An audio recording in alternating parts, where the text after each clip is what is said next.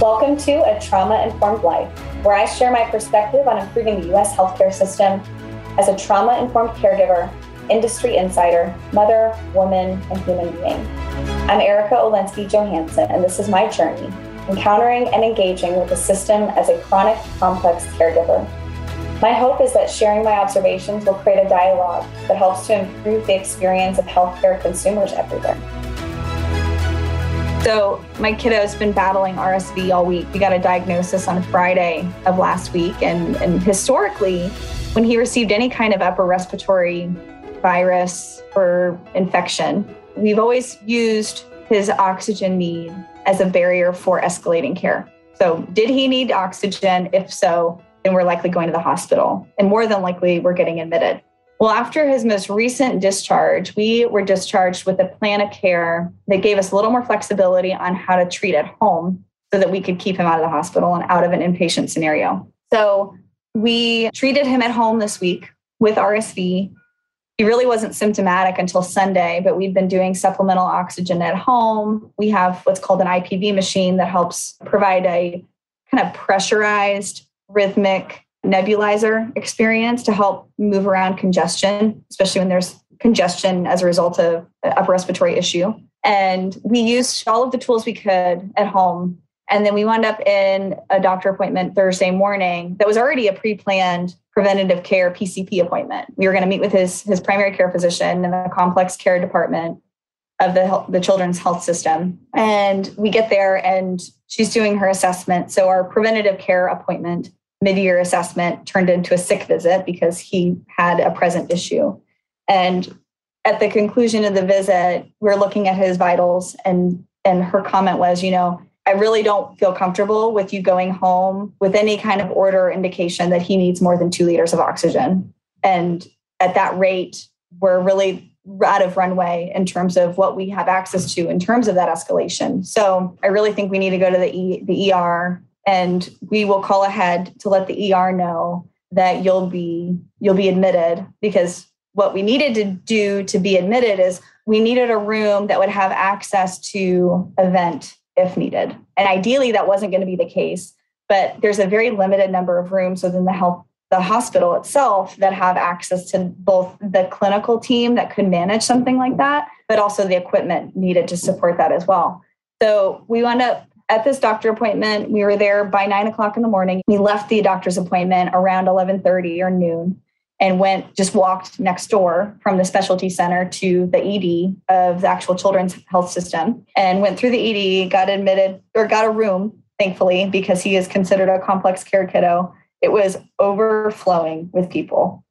So, already super grateful that at least being a part of the health system and having a position to advocate internally was key in us getting a room that gave us a home base to at least figure out what next steps looked like. So we get into a room and they start doing their assessment. And really, the, the experience in the ED is so frustrating as a caregiver, especially one that's informed and very involved in the day to day care because they do have to come in with fresh eyes so they're asking all of these so what brings you in today tell me about this and they they come in intentionally not being informed about the care, which creates problems both in points of frustration, but also it kind of is like a, a weak excuse to not do homework, if that makes sense. So I've seen this also happen in ophthalmology and other specialty disciplines that are kind of inherently siloed and not as dependent on other specialists and collaboration with other physicians to help coordinate that care. So the ED kind of operates on its own, like any other siloed specialist might. And so they come in and they're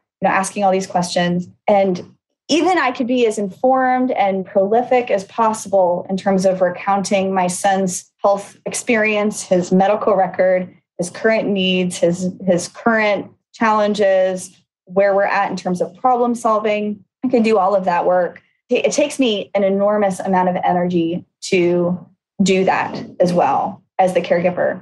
I'm recounting this every shift change as well. But the problem we ran into yesterday, we got admitted into the ER around noon, went through the dog and pony show of working with their team. And then the message from his PCP was I need you to get into a room in the hospital that has access to a vent. Well, the ED didn't see or share the same urgency. So the way that my son is usually handled is they think, oh, we'll put him on a Gen Peds floor because inherently that floor should be more collaborative with all of the specialties rather than putting him on a specific specialty floor. The problem that that creates, though, for him is that in the absence of having one specialty that's able to support him in one capacity clinically, he winds up sacrificing any specialization in his care. So all of that collaboration comes at an expense of not having any specialization or nuances considered in how to care for him. So he winds up on a floor, potentially, if he's on a Gen Peds floor, with nurses that don't have regular experience working with trach. They definitely are not comfortable or experienced working with vents. They might have some nurses that are capable of doing that, but really, for the most part, they're not. And that's true in the ER too. I had a, a nurse yesterday that my son was desatting because he accidentally had his oxygen tubing disconnect from his trach. and so he starts desatting into the 70s and literally nobody shows up. And so I'm problem solving because I'm there and present and I'm like trying to figure out all the things that I can go through in my head in terms of okay, you know, are we connected? Am I suctioning? Am I doing all the the check boxes that I'm aware of? And I'm like, I need somebody to help problem solve right now. So I'm now going into the hallway, having to flag somebody down. The nurse that's assigned to our room comes in and, and she's, you know, very passive. She's like, well, I'm going to go get an RT. Well, now we've got additional time between something happening from a problem solving standpoint and an RT coming in, which is probably fine because RT is going to be equipped to help handle and problem solve that situation better. But the RT comes in and figures out that the tubing had just gotten disconnected. We get him hooked back up and he's fine and good to go. Well, this nurse makes a comment of something like, you know, I just I don't do trachs.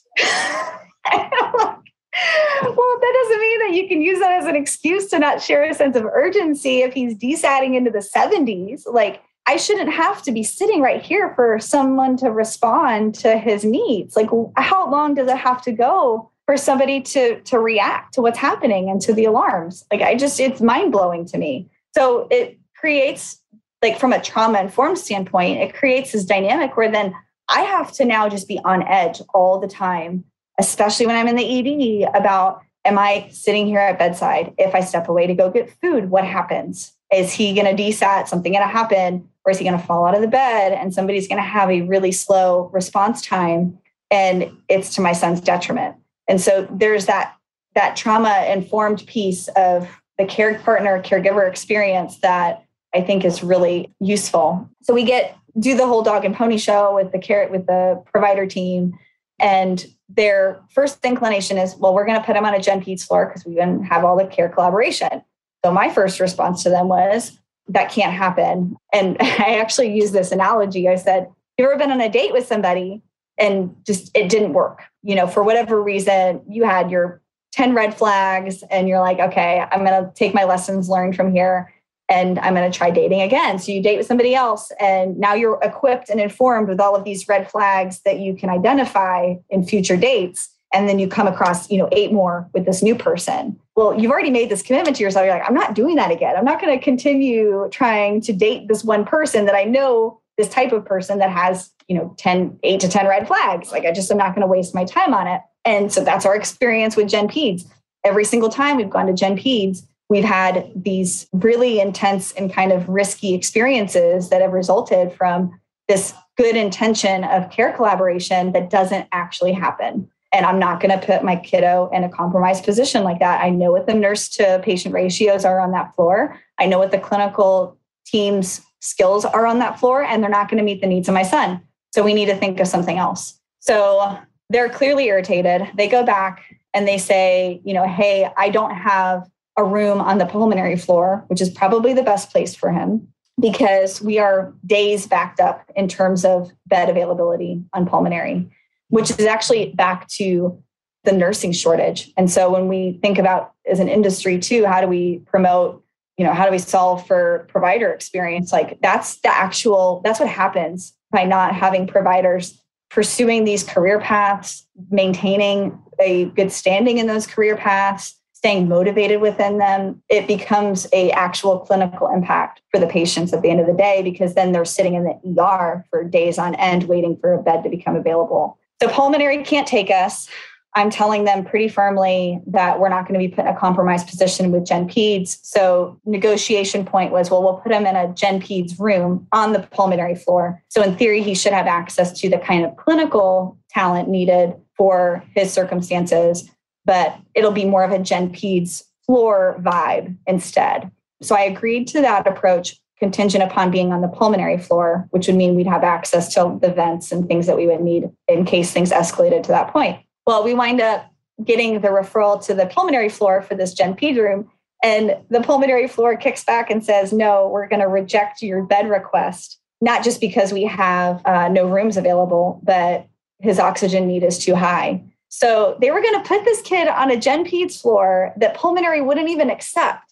So I'm now questioning why is there such a disconnect in the clinical needs of my kiddo if they have the good intentions of the Gen Peds floor, but it's almost as if my caregiving and advocacy for him is overshadowing his clinical need too. Whereas like the clinical team becomes too reliant on me as the, the caregiver and to fill in those gaps. And that that part also is unacceptable because I'm a single parent and I have to make sure that I can continue working and I have to make sure that I can continue, you know, making sure my older son's taken care of. And that might mean that I have to step away from the hospital for a few hours and I'm not going to put my youngest kiddo at an expense because of that. So we we get rejected from pulmonary and then we wind up with a bed request into the ICU, which is actually equipped to handle both the vent requirement and the oxygen requirement that he's now clinically needing. And so our next hurdle was waiting until an ICU room was available. So we arrived in the ER yesterday following a 9 a.m. doctor appointment, arrived in the ER ED around noon and did not get a bed assignment in the ICU until 6:30 the next morning. And so just thankfully we're in a room now, which is great. And I know there's other families and other kids that have struggled to get the proper bed assignment, but it is still just every single time we come into an inpatient scenario, especially, it becomes so clear to me where these disconnects and cracks start to emerge in terms of both just like clinical clinical collaboration, but also collaboration with me as a caregiver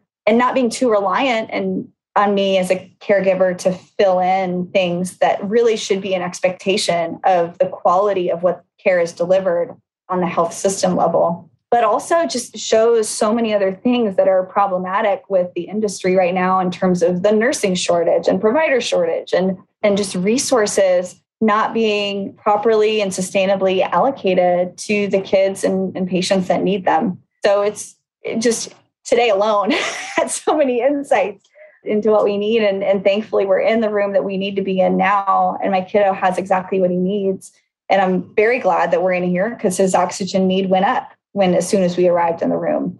We're working on a pretty strong oxygen requirement in order to get him to a place where he can start recovering. But yeah, it's just been it's been mind-blowing to to see what was needed for us to even get to this point. First of all, you need to level set your expectations of the caregivers. You cannot expect your caregivers to fill in gaps that systemically the health system should be responsible for providing. That's unacceptable. Then you really truly start seeing the damaging effects that social determinants of health, for example, start to highlight. If you don't have the proper education or the proper, resources or the proper social structures to support caregiving in any form or fashion, that the health system has to recognize that even the most capable caregivers deserve an opportunity for self care and deserve to not have to deliver clinical support when they're in an inpatient experience. Anything that that caregiver does should be above and beyond what should be provided, provide the base level experience and the best possible outcomes for that patient. And I think starting with that as a philosophy creates a foundation to build from, where you start to look at the caregiver truly still as a, a collaborative partner in all of this, because you don't want to undermine that by any means. You have to look at them as a collaborative point of care, but you cannot rely on them. And I think Eh, rely on them in a, in a clinical capacity, but you still need to create and, and accept space for them to deliver clinical support as needed. And there's a dance and a balance with that.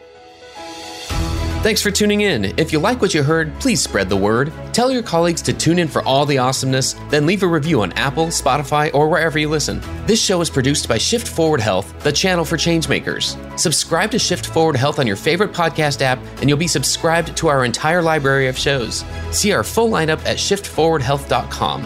One subscription, all the podcasts you need, and it's all for free. And remember, we might have a lot of work to do in healthcare, but we'll get there faster together. Thanks again.